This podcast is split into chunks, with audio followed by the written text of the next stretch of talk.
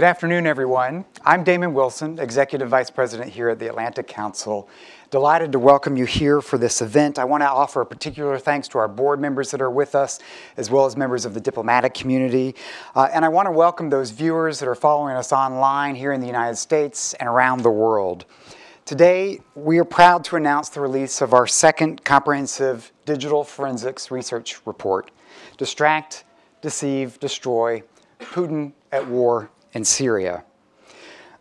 last year, our team spearheaded. Um, last year, our team spearheaded by Ambassador John Herbst, who is with us today, Alina Polyakova, his deputy of the Dinu Patriciu Eurasia Center, and our tech and media savvy fellows Eliot Higgins and Max Czuperski released Hiding in Plain Sight. And that report, we were able to show the scale of Russia's intervention in Ukraine using mostly digital breadcrumbs that were left behind by Russian soldiers themselves. Today, our new report underscores how Vladimir Putin has jumped from one foreign policy adventure to the next.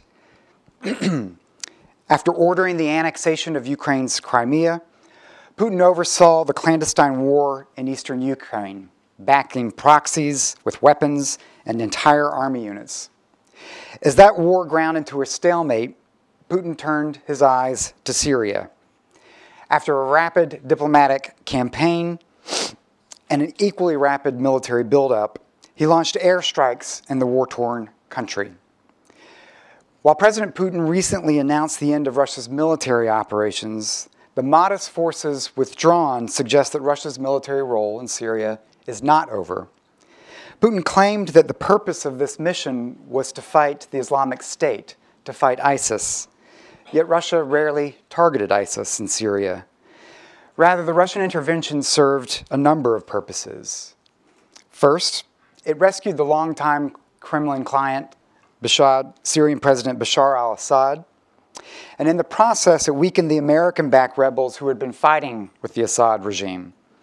It distracted international and Russian domestic attention from the Ukraine crisis and it allowed the Kremlin to reposition Russia from an adversary in the wake of the Ukraine incidents to becoming a quote unquote partner on Syria. And in turn, this strengthened Russia's hand at lobbying, so far unsuccessfully, for the lifting of the sanctions imposed after Crimea. So the results in Syria have been grievous. Russia carried out its airstrikes with scant regard for the rules of war. Open source footage, which is documented in our report, shows the repeated use of banned clustered munitions and strikes on targets including mosques, hospitals, and water treatment plants. Russia's military campaign allowed Assad's forces to retake lost ground, a task they did with great brutality and immense human suffering. It barely dented the ISIS terrorist group, whose recent territorial losses have largely come at the hand of Kurdish militias backed by the US led coalition. So, in many respects, far from shortening the war, it exacerbated it. And in doing so, it sent yet more refugees into Turkey and into Europe. As others have coined it, he weaponized migrants, perhaps in an effort to push the European Union and Turkey to their tipping points. So, Russia's bombing cam- campaign in Syria was built upon deception the myth that Russia was fighting terrorism, that the Assad regime was innocent of atrocities, and that the Syrian uprising, to say nothing of the Ukrainian revolution in Ukraine, was instigated by the United States. This report presents the realities of Russia's Syria campaign. Russia launched airstrikes on hospitals, water treatment plants, mosques. Russia used cluster munitions, almost exclusively targeted non ISIS targets. These are the truths that won't be admitted, the truths that must be understood when we're negotiating with Russia.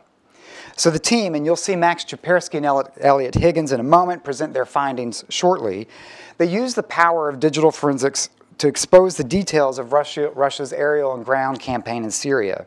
They used information entirely from open sources, available to be viewed and verified by anyone. Such an approach empowers individuals not only to discover information about the war in Syria, but also to verify the information for themselves.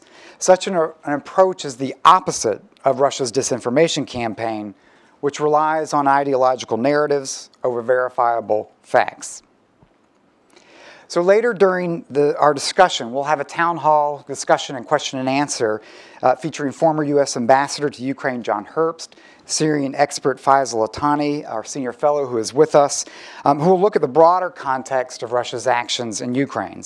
I'm also delighted that Yulia Ioffe is, with, Yulia is with us today, uh, contributing writer with the New York Times Magazine and a columnist in foreign policy to moderate that conversation. So, as we think about the context today, we need to remember that Putin cultivates an image of unpredictability. He may very well believe that he has a comparative advantage when navigating a crisis rather than dealing with the mundane details of the Russian people. Indeed, while Putin's intervention in Syria clearly has foreign policy objectives, perhaps a main driver of Putin's actions on the international stage may be domestic. In essence, the question is is the most important target for this deception the Russian people themselves? The Kremlin can no longer count on the social political bargain with the Russian people, in which they enjoyed increasing living standards in exchange for accepting an increasingly authoritarian, if not kleptocratic, rule. This point's been driven home by the Panama Papers just released by the Organized Crime and Corruption Reporting Project, and I'm pleased to welcome Paul Radu, the head of the project, who is with us today. So rather than Putin counting on foreign adventures, he's counting on these adventures to help bolster his legitimacy at home as the ruler who can restore Russian greatness in the world, even as the Russians, average Russian's living standard declines at home. So with this opening, I want to thank everyone for being here with us again. I want to encourage all of you to join the conversation online, uh, submitting comments and questions, as many of you have already done at the hashtag Putin at War. And to set the scene for our presenters and the report, um, I'm going to share the short trailer which the team has produced. The Kremlin has dragged Russia into a pro Assad intervention in Syria and has done so not for the sake of Russian national interests, which are simply non existent there, but for the sake of its own interests. It needed something to draw the public eye away from the inglorious Donbass exit and from the worsening socio economic situation in the country. And this was achieved by means of scenic images of Russian airstrikes. Who were we bombing in Syria? It wasn't ISIS we were bombing, it was the oppositionists, who, generally speaking, are absolutely neither here nor there as far as Russia is concerned.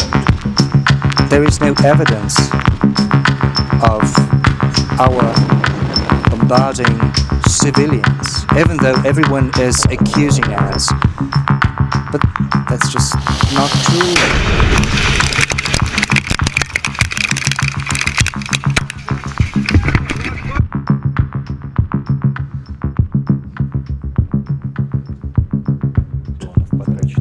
And what have we got? Tens, if not hundreds of millions of squandered dollars military fatalities, a downed plane, and a deterioration of relations with Turkey. And what's the upshot of all this? An inglorious exit.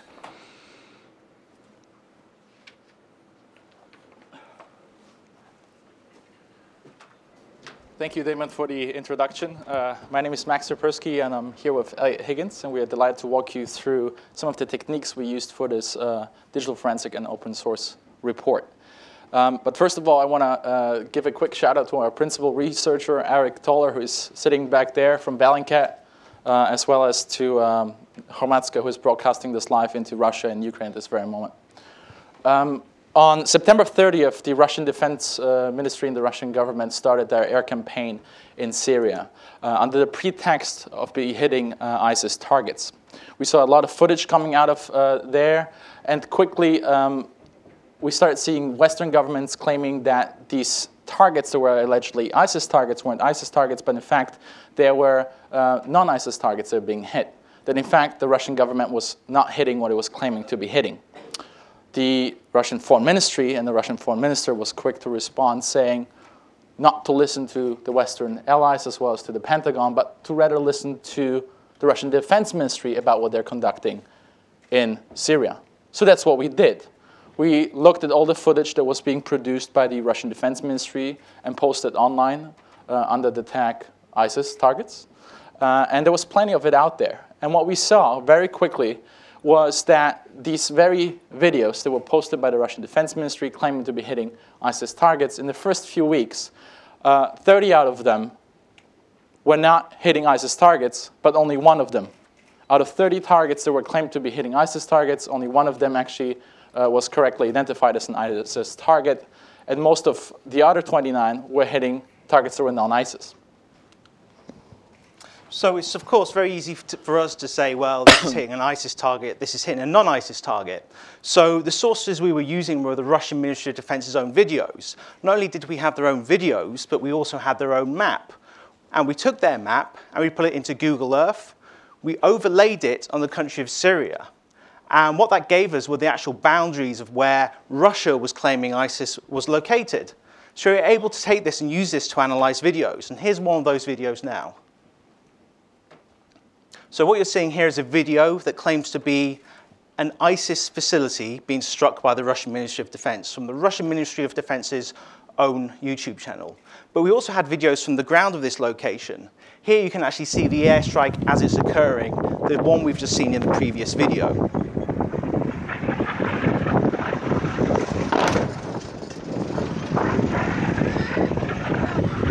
Dramatic footage, but where is this actually filmed? Well, we were able to find the exact location this video was filmed. And here again, we have the map. We can see the ISIS territory to the east. But in fact, this video was filmed nowhere near ISIS territory. We can actually show here that the video was filmed in Idlib, in territory that by the Russian Ministry of Defense's own map and their own video was not ISIS territory, despite their claims. The other thing that started emerging is that uh, time and again, people on the ground were reporting cluster bombs being used by the Russian government. The Russian government once again said that there was no cluster bombs used at all, but in fact, that they were just using precision weapons. What did we do? Well, we once again listened to the Russian government and the details that they were posting online, including also the press that was going to the Russian bases. And we were able to see that even though the Russian government was claiming not to be using cluster bombs, on their bases, they had cluster bombs and they were mounting them to their very own planes. If you zoom in here, this is one picture from one of the major air bases. You have a cluster bomb uh, that was being used in a bombing later on. But it is not just the cluster bombs at the base that we took a look at, but we also went on the ground to see what we could find there. And in one instance, if we zoom out here and go to the Idlib region, uh, we had the reports of a civilian target being hit uh, throughout the campaign, time and again, people were reporting that the uh, targets, uh, as said earlier, were not ISIS target, but non-ISIS targets, sometimes even hospital mosques and uh, other civilian targets. And in one instance, uh, the report came out that this very mosque here was destroyed. Um, the Russian Defense Ministry, however, was quick to respond, saying that there's no mosque that was being hit during this airstrike. Um, they even uh, went as far to post satellite image to prove that the very mosque that allegedly was being bombed was totally intact, that there was no damage to the mosque. Well, we took a closer look at the image, and we took a closer look at what the activists on the ground were saying, and we were able to uh, use this footage that was a little bit older, uh, but based on it, we were able to geolocate the actual uh, mosque at the bait. And if we take a zoom here, we can see the location. Um, and what we do is that we were able to geolocate it, overlap it again with Google Earth, and compare that site to the site that the Russian Defense Ministry was claiming. And when we take a look, we realize that the very target they claimed to be hitting was in the same location. So if they're showing us that the mosque wasn't bombed, the activists on the ground are saying the mosque was bombed, but it was a different mosque, uh, why are they showing a wrong location? And where is the mosque that actually was affected in the imagery by the Russian Defense Ministry? Well, uh, we'll take a quick zoom out here, and what you'll see is that, in fact, we can't see where the actually affected mosque was because it was underneath the label of the Defense Ministry. So the imagery posted by the Russian Defense Ministry was showing uh, the wrong location in the first place, and second of all, it was covering up the location that was indeed affected. So what we have here is another incident of a Russian bombing uh, that was contested by Russia. Um, this video will introduce you to it and explain the details. بسم الله الرحمن الرحيم أنا مطيع جلال تاريخ 20 10 2015 قام طيران الحرب الروسي بشن غارة على مدينة سرمين فتبين أنه الغارة استهدفت مدرسة هي ملاصقة للمشفى الميداني ولله الحمد أن المدرسة كانت خارجة عن العمل بسبب القصف السابق للمدرسة كانت الدفاع الدفاع المدني كانت قبل ما تنشن الغارة بثواني دقائق. عم تطلب من الناس انه تروح من الموقع. وأنا بالع... وأنا بالموقع عم بصور الغارة.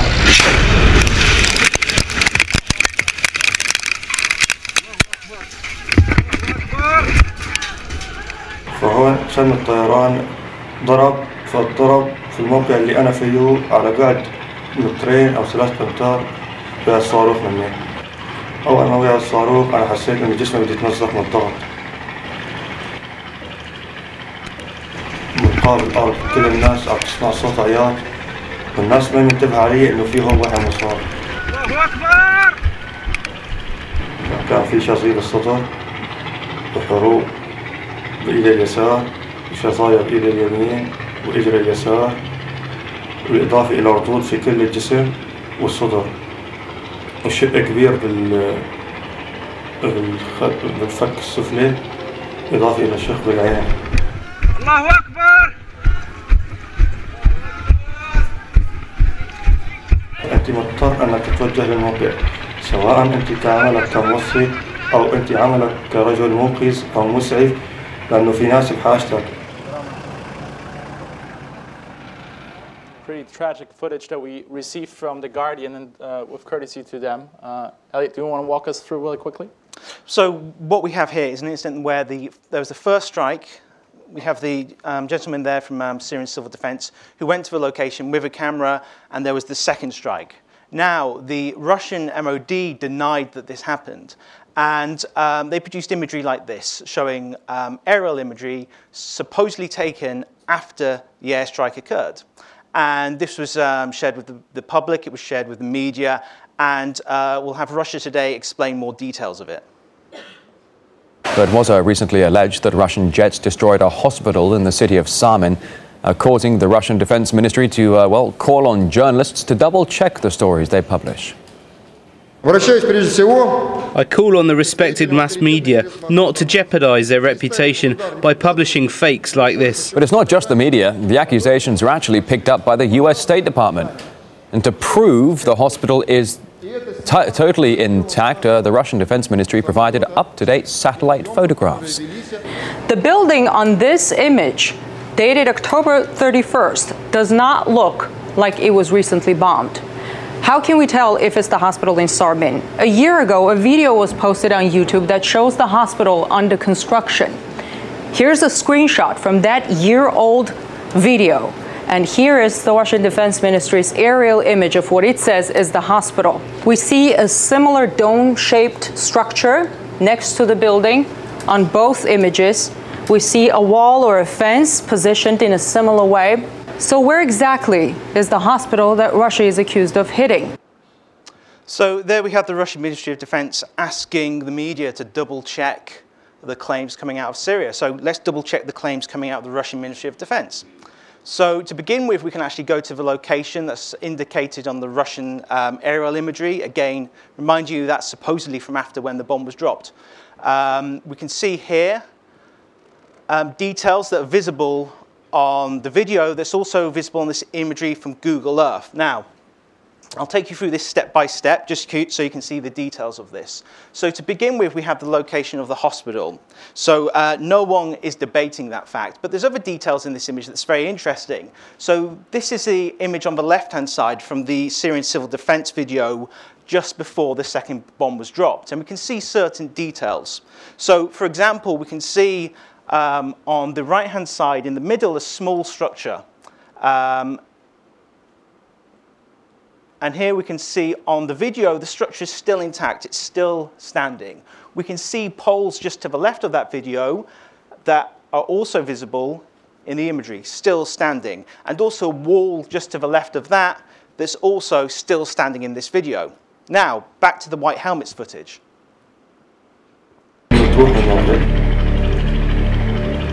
وانا بالع... وانا بالموقع بصور الغارة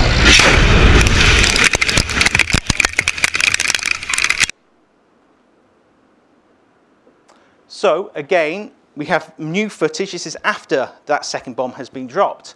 And the camera is in a similar position, looking towards the north. But this time we can see this structure, which we can see on Google Earth from before the attack, is still standing. But it's now completely demolished. The poles, which we can see casting shadows in Google Earth, are badly damaged. Some of them have been knocked down. To the left, we can see the wall that was once standing there has been completely demolished by that second airstrike. so let's go back to the Russian Ministry of Defense's imagery. So we can see the hospital here, but to the north, we can see the structure is still standing. We can see the poles are still standing, and we can see the wall that was completely destroyed is still standing. So, what the Russian Ministry of Defense has done to defend themselves of accusations of this bombing, they have presented imagery that is falsely dated. So we've been distracted from other adventures by President Putin and his government. We've been deceived about the actual campaign on the ground in Syria and what its actual purpose was. And now the question is, what effects do we see? Well, we know that they've destroyed uh, and uh, created massive gains for uh, ISIS by almost acting as an air force for ISIS uh, while prompting up the Assad regime and ensuring that it maintains in power, causing refugee flows that we haven't seen before out of Syria, uh, and to really talk about the implications of the entire campaign. Now that you've seen some of uh, the methods that we apply in our report, uh, we're going to do a quick transition.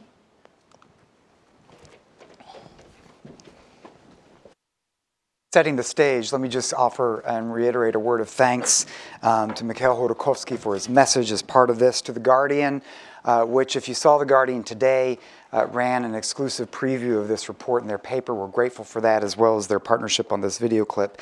Uh, and I'm going to put this in the able hands of Julia Ioffe, uh, who's going to be moderating a conversation uh, between Ambassador John Herbst, who is the director of our Eurasia Center, our former ambassador to Ukraine, Uzbekistan, who's been leading a lot of our work on Russia and the region, uh, to Faysal Itani, who is a senior fellow here at the Atlantic Council and the Rafik Hariri Center for the Middle East, and is one of our experts on ISIS and what's happening in Syria today. And he'll be joined by Eliot Higgins uh, to discuss the research. So let me put this into your hands, Julie, and invite our panelists to the stage. I also want to give a shout out to Hromadske TV, who's broadcasting this in Ukrainian and Russian for our expanded viewers. So thank you.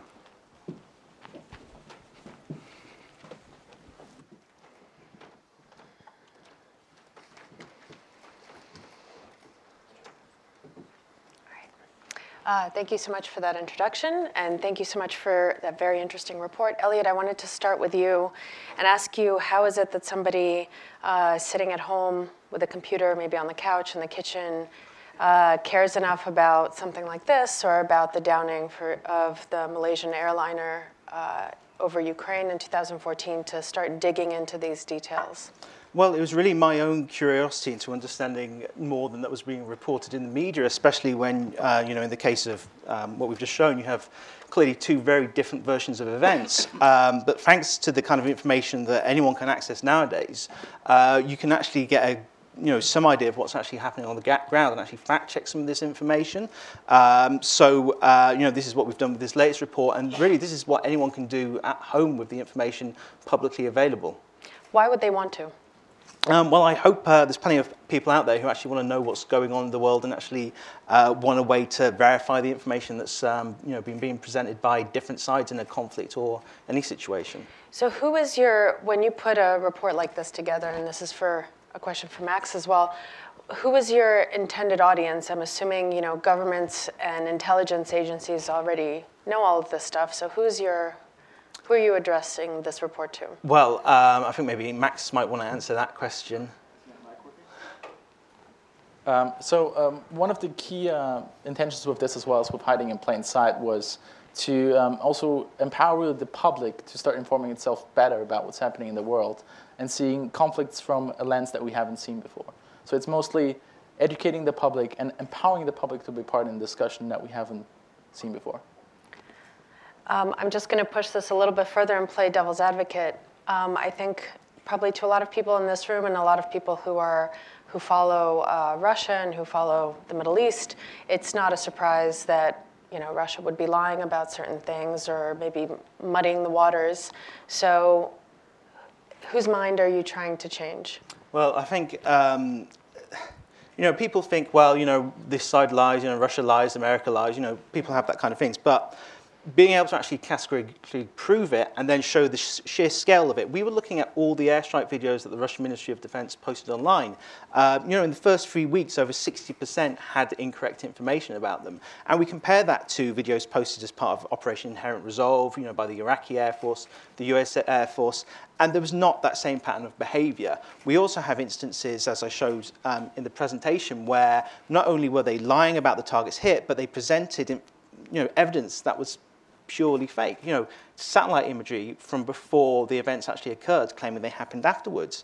And this is something we've seen with um, Syria, this is something we've seen with Ukraine, and this is what we also saw with MH17. So this is a clear and consistent pattern of behavior from the Russian government and Russian Ministry of Defense. With the MH17, um, you know, you reminded me when the Dutch presented their findings in the final report about what brought down the airliner, the, uh, the Russians uh, broadcast their own competing news conference with their own report and their own sci- you know, scientific findings. Um, my question is, and John, feel free to weigh in.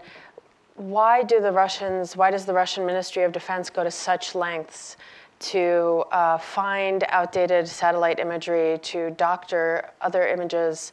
Why did and have all these press conferences and put up all these videos and maps? What? Why did they do that? It's very simple for people who are naturally inclined to support the Russian point of view, this gives them a sense that they have the facts at their command, even if these are completely bogus. And this type of abuse of media um, we've seen before. I mean, Goebbels was a master of it, but so was the Soviet Union. But I think Mr. Putin's Russia, in picking up this particular type of um, instrument, has perfected it in ways that the, his predecessors never had. I think one thing that's powerful about the techniques we're using is it kind of cuts through um, all of that. And we can say, you know, there's these different stories being presented. You know, you look at the Russian media, especially with MH17, and often they're quite contradictory, but we can use open source evidence to clearly show what the facts are. And I think that's very Im- important in this kind of age that we're living in now. Um, uh, Julia, may yes. I add one more sure. point? Uh, I think in addition to converting the persons who are liable to be converted, and reflecting what those of us who are skeptical anyway think, there is a sort of middle here uh, in the in the public discourse, as well as even in at the level of uh, the governments in the West, whereby you have a sort of hesitation or crisis of confidence in some of the Western countries about how and whether it is just to push back against the Russians. And this sort of muddying the waters, confusing things, keeping the debate, the argument over things that aren't really debatable, but keeping that argument going, confuses and demoralizes everyone who has to who has to push a certain narrative and recruit others on their side. So I think that's that's one reason why it's important. So when you inform the middle, um, what what is that middle supposed to do armed with these facts? It's a question for Eliot, for Max, for John, for Faysal.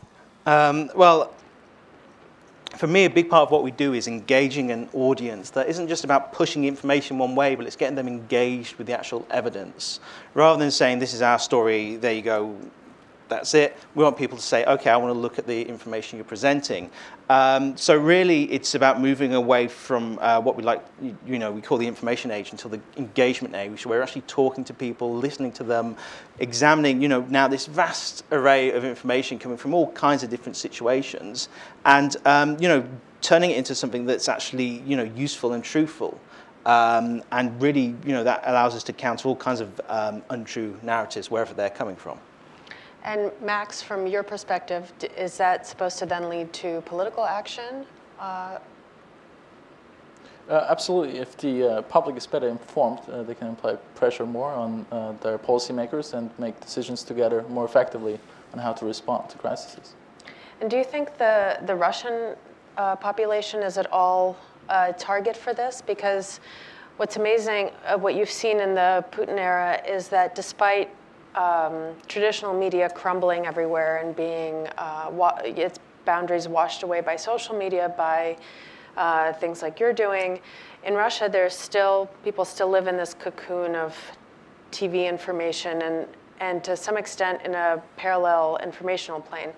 Uh, after the Malaysian airliner was shot down, three percent of Russians believe that the separatist rebels had done it. only three percent believe it to this day. Like they, they seem to be kind of impenetrable. Do you think is there a way to break through that? Are you trying to? There, there's no question that, that the Kremlin's massive disinformation campaign has been largely successful at home, almost completely successful at home, and had some successes beyond Russian borders. Uh, it, partly this is a re- result of their own effectiveness. Russian TV today is much more effective than the old Soviet TV channels. Partly as a result of the fact that the West has stopped its information efforts in the post Soviet space because it thought the Cold War had ended. Uh, what we have today is a partial understanding in Western capitals that we need to address this in a, in a more forthright way, to put more resources into it. And we've seen efforts by people um, on their own, like Eliot, to address this because they are outraged at this clear abuse of truth.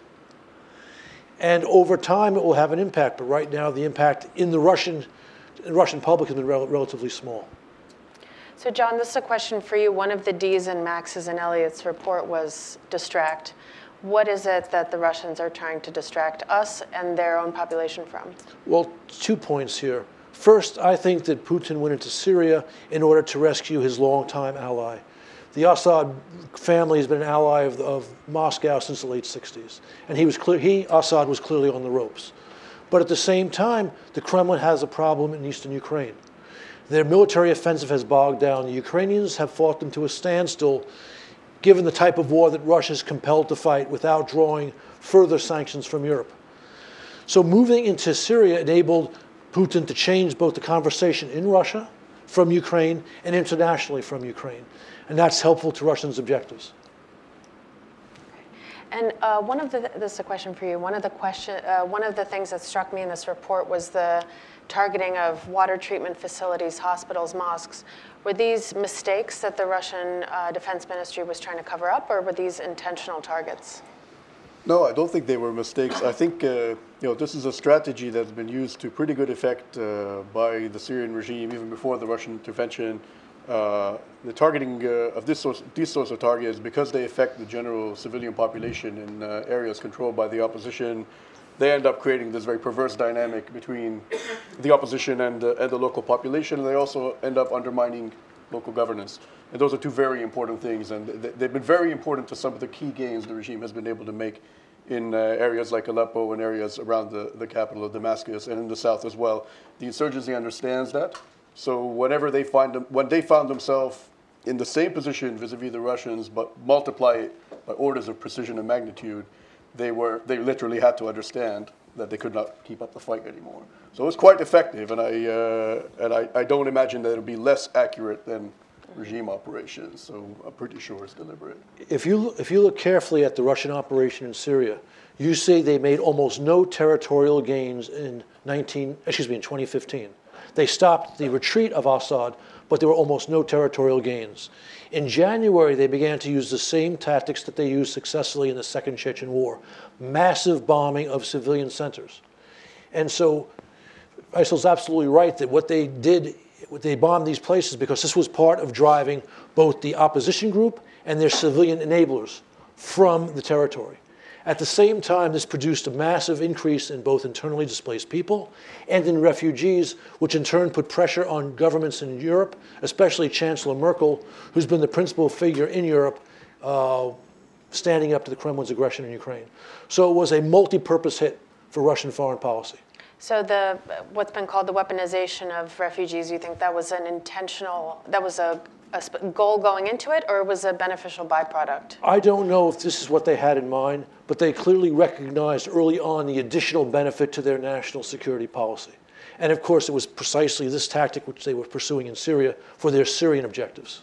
Yeah, I think I think that's right. I think it also. Uh, I mean, I'm not sure whether they deliberately planned this as a tactic, but. Uh, the general refugee problem and the jihadi problem, which are seen as interrelated by Western Europe in particular, that, that thing is attributed to the war continuing. And so if the Russians come in and they pose the possibility that they might be able to solve this war for you, uh, however, however much you dislike, you dislike them, and in one fell swoop they could solve the refugee issue and probably handle the transnational jihadi issue. Great, it sounds a lot more tempting as a proposition.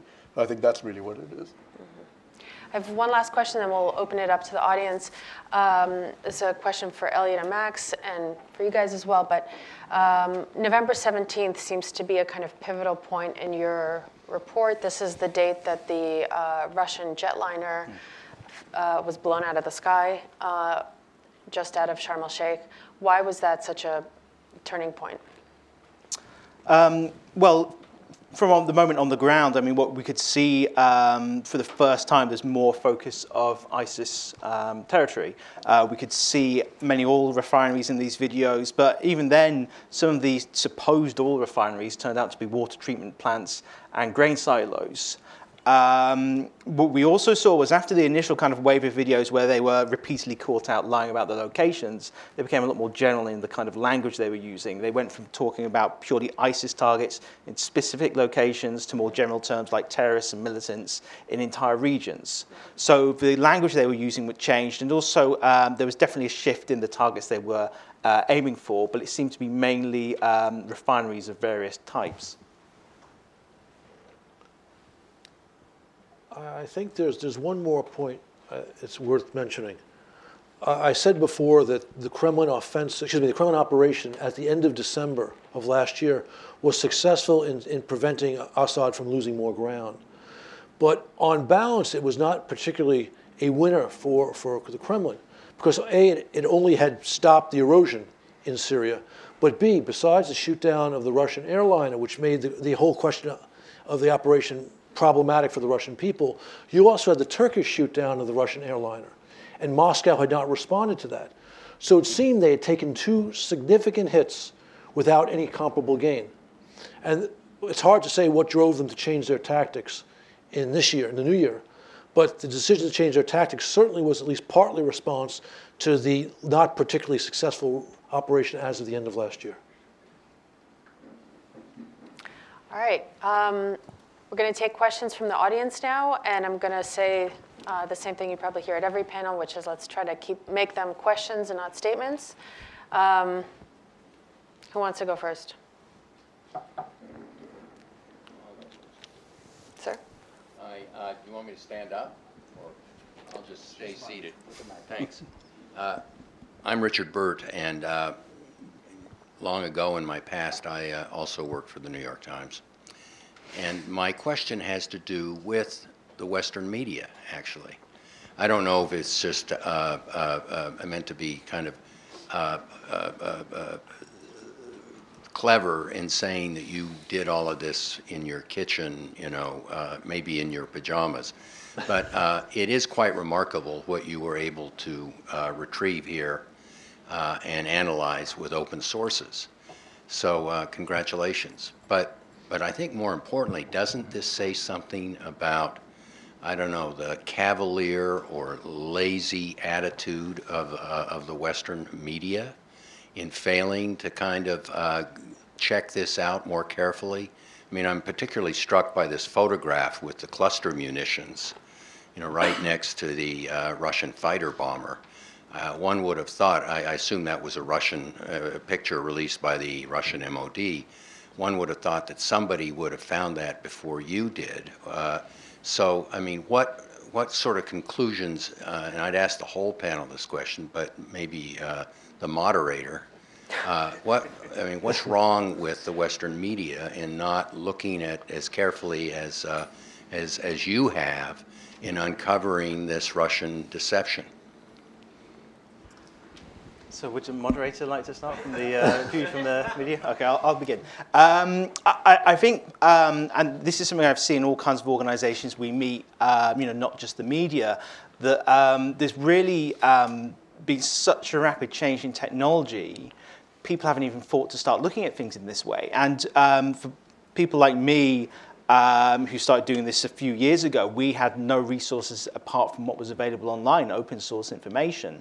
Um, now, what we've seen, especially with the Atlantic Council reports, is more and more um, organizations realizing that this is something very useful. But, you know, if you're an intelligence agency, why would you look so closely at, you know, photographs like that if you've got, you know, massive computer systems and huge numbers of analysts? It's because um, you know, they've got different ways of doing things, and whilst they've been busy doing that, this kind of entire field has rapidly evolved to the point where um, we're able to work with the Atlantic Council and produce reports like this, um, and really have a massive change in how this kind of information is being perceived.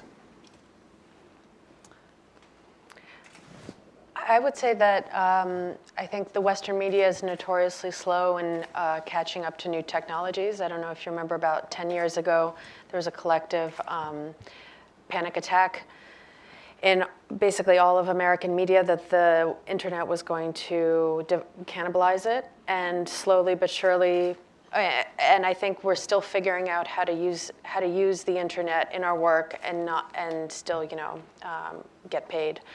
Um, but I think, but slowly, slowly but surely, I think journalists are catching up, and you have people like uh, Max Seddon, who, when he was at BuzzFeed, used these similar tools that uh, Eliot described to pinpoint uh, that there were Russian troops actually across the Ukrainian border on Ukrainian territory. Uh, Simon Ostrovsky of Vice actually just won an award for his. Um, uh, reporting on a, uh, a Russian soldier he basically tracked his uh, location through his selfies. Um, so my colleagues are starting to use it, but it, I think it's a question of time and catching up.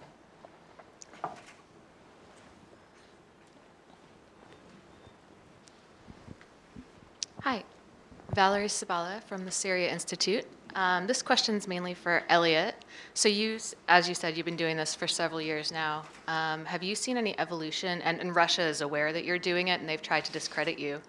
Um, have you seen them grow more sophisticated? Uh, them and, and the Syrian government too, um, at, since they know that people like you are looking very closely. Has it gotten harder to see over time? Have their um, methods changed? I don't think so. It seems that they're focusing their energy in their kind of traditional form of propaganda. So you're getting certainly more advanced versions of that. You know, the troll factories are um, very active, and we've seen them producing fake videos for the Dutch referendum uh, recently. Um, but I really don't think they are at all. And a big part of this isn't so much about what the Russian government is doing or what the Syrian government is doing, but um, what the people there are doing, what the people in Syria are doing. They're sharing, they're sharing information online.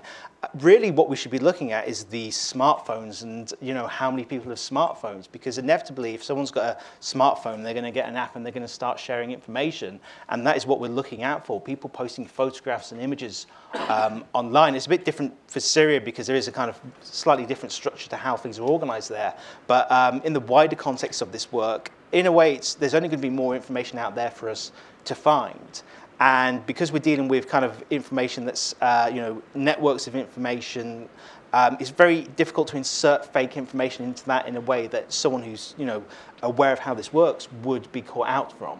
And um, I think that's where this is quite effective against the kind of propaganda that's being put out because you can fact check this stuff, you can verify it, and you can use that, do that by using uh, kind of decentralized information flows.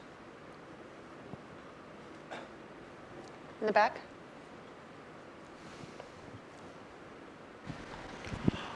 You guys were talking about how um, this is intended to, um, in a way, affect the public opinion.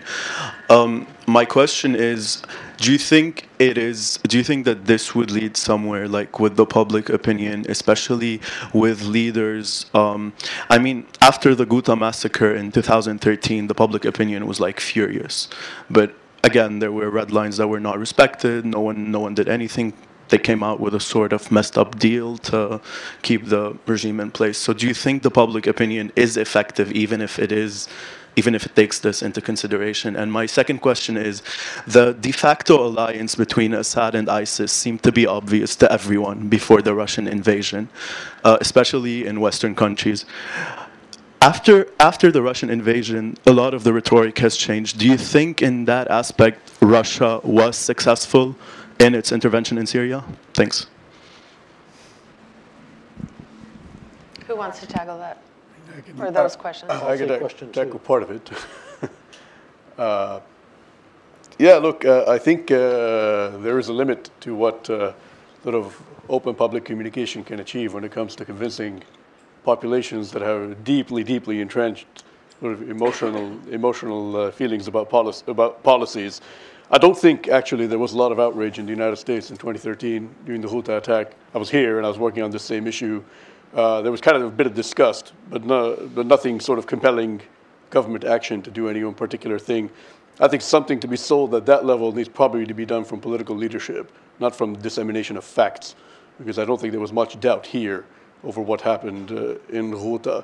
Uh, as for whether they've managed to, whether the Russians have managed to convince others around their cause, a bit. But uh, but what I think is they've, uh, what I do think they've achieved is this: those of us making, whether here or in other Western countries or anywhere else, trying to make the case for a more robust, more robust policy against uh, the Assad regime. Now the burden of the argument has sort of shifted onto us.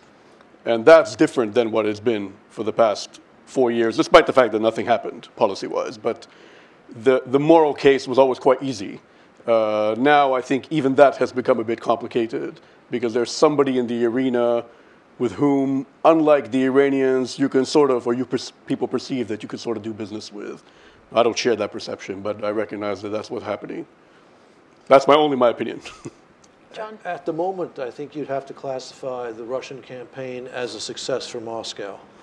They stopped the erosion of Assad's position. They got out with that as the perception. They've enabled, in fact, Assad to take back some territory. And they have now become the center of a, of a negotiation.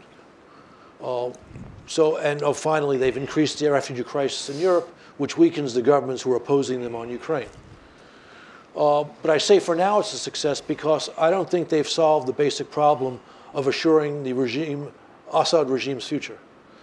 Uh, they've done, they've taken no steps against ISIS and the other radical um, Islamists, who are the principal danger to the Assad regime. And over time, they will probably once again regain the upper hand over Assad, and then Mr. Putin has a dilemma. But for the moment, he looks like a winner.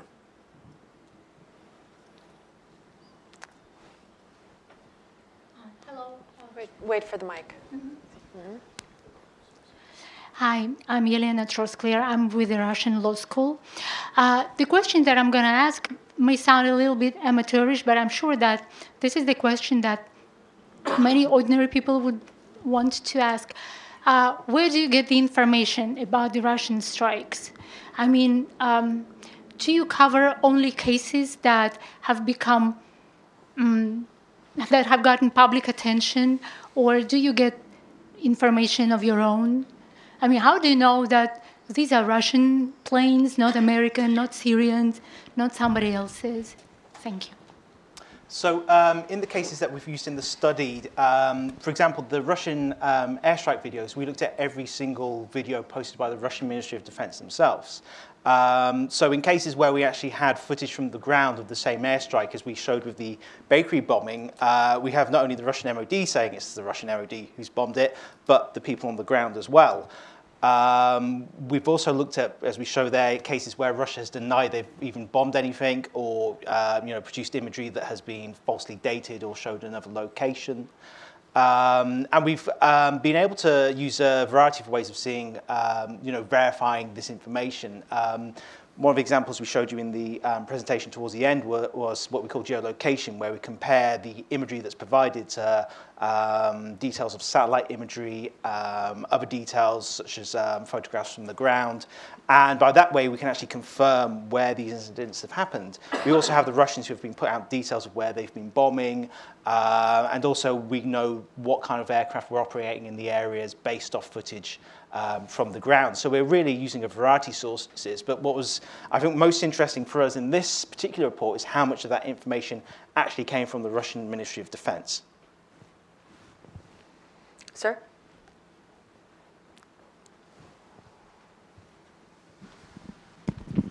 My name is Alexei Sapchenko, and I have a question to the moderator and Ambassador Herbst. Um, you mentioned about the Malaysian uh, MH17 plane which was shot down over Ukraine. And I don't know how many people are aware that a group, I don't know whether it's one person or a group of people in Russia made a very similar research by checking literally lots of networks and finding the um, route of the launcher which shut down the Malaysian plane establishing it with a very, very high probability that it was a Russian launcher based in Kursk. Uh, you, you, mentioned that the Dutch uh, basically recognized the results of this report and many others, but so far we do not have any verdicts. No criminal case was opened. No official conclusion was made the plane was shut down in 2014. We have more information than about Syria about who did it. And why do you think uh, the West is so reluctant to call the spade spade? In other words, uh, Russians love to say that the Westerns, Westerners, the Western Europe is decadent, too soft, unable to face the reality, and uh, it's easy to cow them. Is that true? Thank you. Can I just start by saying I believe that report is one uh, we actually published as well uh, on the 53rd Air Defense Brigade coming from Kursk, which we tracked just to begin with. Uh, I th- and also, um, one of the Dutch investigators, I believe, said right after that press conference when they presented the report, kind of made an offhand comment to a, I believe, a BBC reporter, and said, uh, "You know, we know it was the Russians. We know, uh, we know it was a Russian brigade but you know, it, it, wasn't part of the report, but one of the investigators did say it and it did come out in the press. I think the reason we don't see any verdicts or I think because it um, obliges Europe to a course of action, um, a harsher course of action than it, that it took um, after the annexation of Ukraine and the invasion of, uh, I'm sorry, the annexation of Crimea, Freudian slip, and uh, the invasion of eastern Ukraine. Um, it was hard enough to get Europe on board with the sanctions that it did impose on Russia, and to go even further, I think, would take um, a lot more lobbying effort. It's not clear where that would come from, to whose benefit it would redound. You would think the Dutch would be doing it, but they seem to be okay with it as is. Um, it also might not. It might be a Lockerbie situation where it takes a long time for a verdict or justice to be handed down. I would simply say that there are deep socio-psychological reasons for the reluctance of Western society to recognize the great dangers that Mr. Putin's foreign policy presents to them. Uh, and I, I, am one of those people who don't like to compare Putin to Hitler because he's, he's a much smaller danger. But nonetheless, he's a very serious danger. And if you read, if you read Churchill's The Gathering Storm, you realize how long it took Europe to understand the danger they were facing. And it's a smaller danger, but nonetheless a serious one today, and a comfort with the Europe that existed, the international situation that existed um, in the late 90s, and a reluctance to move from that, even though there are clear reasons staring Europe and the United States in the face. It's impossible to realistically call the crisis in Ukraine a regional crisis when one of the world's two great nuclear superpowers is marching and changing borders by force. But space statesmen or so called statesmen say that.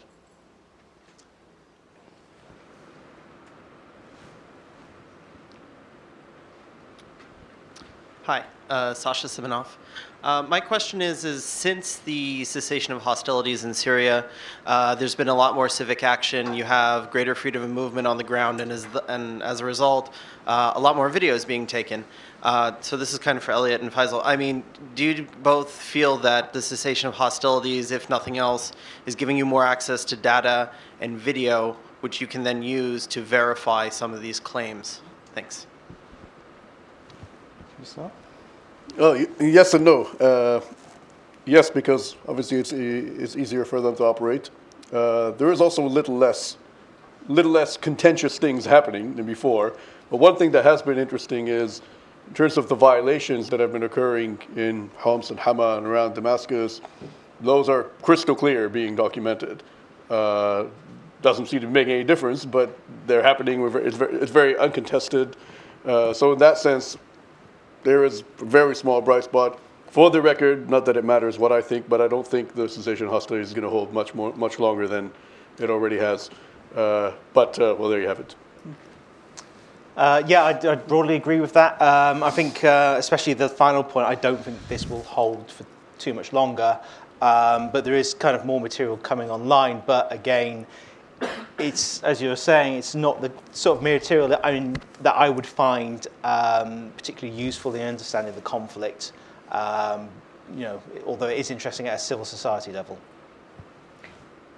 Jonathan Landay with Reuters. Um, I'm wondering, in, in, in doing Can you your answer work, the question about Western media also? Well, I can, I can answer that. I can, I've actually been proposing that we, I follow Eliot very closely, um, and been pushing the idea, um, and I'm not sure where it's going to go at this point.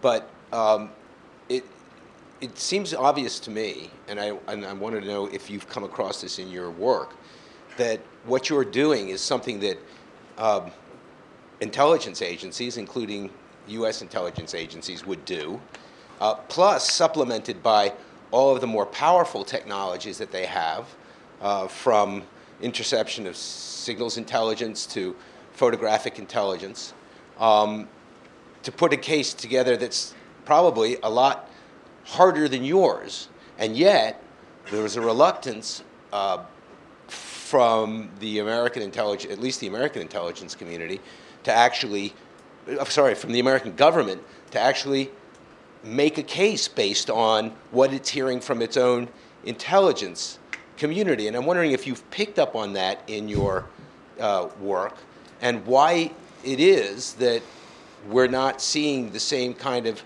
um, work that you're doing coming out of the American intelligence community. I can tell you that when we have had briefings uh, that we're presented with commercial uh, overhead, uh, commercial satellite imagery, and nothing uh, that you know the United States government itself has ha- has to be able to do this kind of work. Um, well, I mean, it's kind of frustrating to, for me when I see um, some, something like the US government putting out um, satellite imagery of artillery in Russia supposedly firing into Ukraine, and that's all they put out when uh, we can see there is additional information that does exist. Uh, which really um, makes me question how much they're actually using this kind of information. And I don't think it's as much as you might uh, assume. I think it comes down to the question of whether or not um, they've had to do this before and they've sort of caught on about how much useful information is actually out there.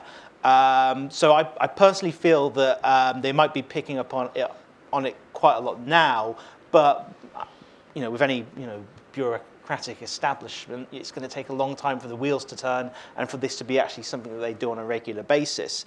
Um, despite what some people say on the internet, I don't have any particular insight into the how intelligence agencies operate, um, but it does really. s- well, but it, it does seem time and time again this information is powered by any government, and it just lacks um, this kind of additional kind of open source layer that I feel makes the case so compelling and can be checked by the public and verified themselves. I, I'd make one point in response to your question. Just as we saw an abuse of intelligence under the Bush administration to make a case for a specific action, I think you're seeing not as large an abuse, but, but um, not proper use of intelligence right now. Because if they were to put this stuff out, this would push their policy in a direction which I don't think they want to go. I think Damon had a question. I'll ask a question, but also just, I think one of the factors is we've had conversations with folks in government, as you can imagine, we've, we've done. Part of what everybody's dealing with catch up uh, is, is the speed of information. And even when we were serving together in very difficult crises, um, we always found staying in sync, even with CNN, was a challenge. So now the way this is being processed and run is, is anathema to some of the culture of verifying the information, attribution, confirming, going through various levels before you brief it to the most senior policymakers in government. That's a culture that really impacts the way we handle things because these are big, the implications are significant. So uh, these teams operate in real time, live in real time, and can be part of that conversation, which is happening whether or not governments decide to participate in it, it now is an unhindered conversation. So that's just partly response in some of our conversations we had. I want to turn back to the panel and ask um, particularly Faysal and John to look forward in policy terms. And you've already signaled a little bit of this with your comment on the durability of the ceasefire. But we've just had Secretary Kerry come back from uh, Moscow. There is a sense of uh, momentum on how to move forward on the Syria accords. This is a pretty high objective in the administration. It's the last year of the administration, and this is up there. So where do you see the process going on this, the, this, the, the Syria negotiations and, the Syria, and a Syria accord in particular, a, a more durable agreement beyond the ceasefire, obviously. But the second set of agreements that are at stake and where there's lots of back uh, discussion right now is the Minsk agreement. Um, and John, how does all of this impact where we are with implementation on the Minsk agreement? Um, and then to bring these together, Uh, what's, I mean, part of what we're playing out, seeing play out, is perhaps a Russian strategy to normalize its relations with the West in the wake of Ukraine, in the wake of other things. Where are we headed? Because we've seen this game a couple of times before. So are we headed for a pathway of, of normalization between the West and Russia, in part because of what's coming out of Syria? Start with Syria? Yeah, start with Syria. Budlaska, please. Tafadal. I think, uh, you know, I would, in the abstract, I'd see the uh, possibility for some sort of improvement of relationship over, over Syria, or at least some cooling down. But, you know, honestly, I don't think we're headed in this direction. I think there's a lot of activity at the high levels. Uh, but uh, what ends up happening is this ceasefire is agreed to, basic framework of politics is agreed to in negotiation, then real life kicks in, and uh, the regime ends up very, very clearly saying, look, uh, and I'm, I'm, actually quoting one of their senior most officials, the opposition is not going to gain in negotiations what it could not take on the battlefield, which is not an illogical position to take. And uh, the opposition, for its part, can't afford to concede, partially because they'll be destroyed. Second of all, they have foreign patrons that they have to think about as well. Uh, so we end up stuck, and there's not really a stalemate. It's not a stalemate, but uh, it's a frozen situation. And uh, I think what will end up happening is the process is going to get away from the United States and, the, and to a lesser extent the Russians, and everybody's going to be pulled back into taking their position. The Russians are going to have to back the regime again to an extent, and the United States is not going to be able to do much. The regional backers are going to wait till there's a new administration in Washington and see if they can last that long, and then we'll see. I have no idea what will happen then, depending on, even, even if I knew who gets elected, I wouldn't know what's going to happen. Uh, so I think that's where we are in terms of prospects of peace for now. I agree largely with that analysis.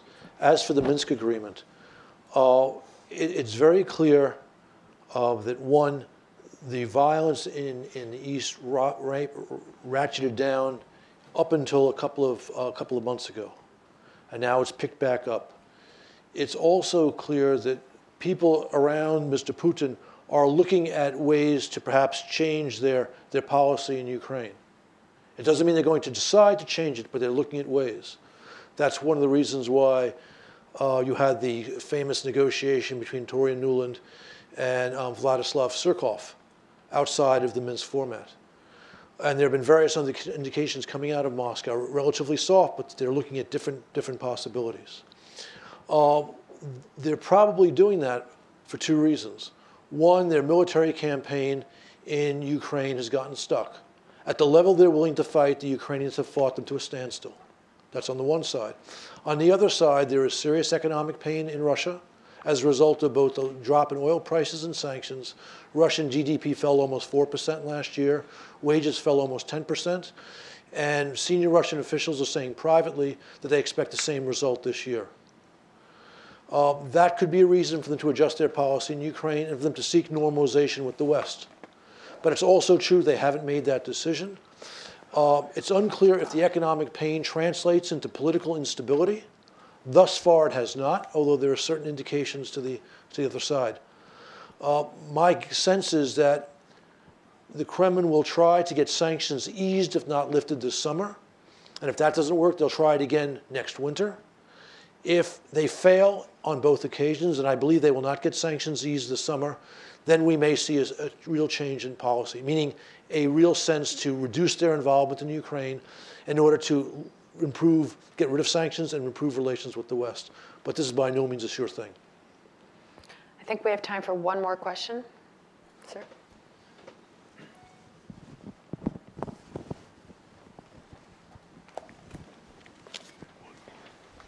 Thank you. Uh, Evan Fury. I- am struck listening to this presentation that this is uh, old technique using new technology. This is about disinformation. It's about information operations, psychological operations, which have clearly been a part of military operations for us for uh, as long as time, and it's a two-way street. So we shouldn't be too sort of morally indignant that that this is not uh, something that the West also takes part in. What I'm interested in is the as the hybrid warfare sort of doctrine develops and um, Russia has is in the sort of early days of their own development and the West is responding the sort of moral and legitimacy challenges that this raises, um, because we will be faced, and we have been faced as a sort of Western audience, with similar sort of deception challenges um, when it comes to the use of force. And I just, I just wonder if the panel could reflect on those sorts of challenges that we're seeing now that the public and the media is more empowered with better evidence. Ambassador. uh,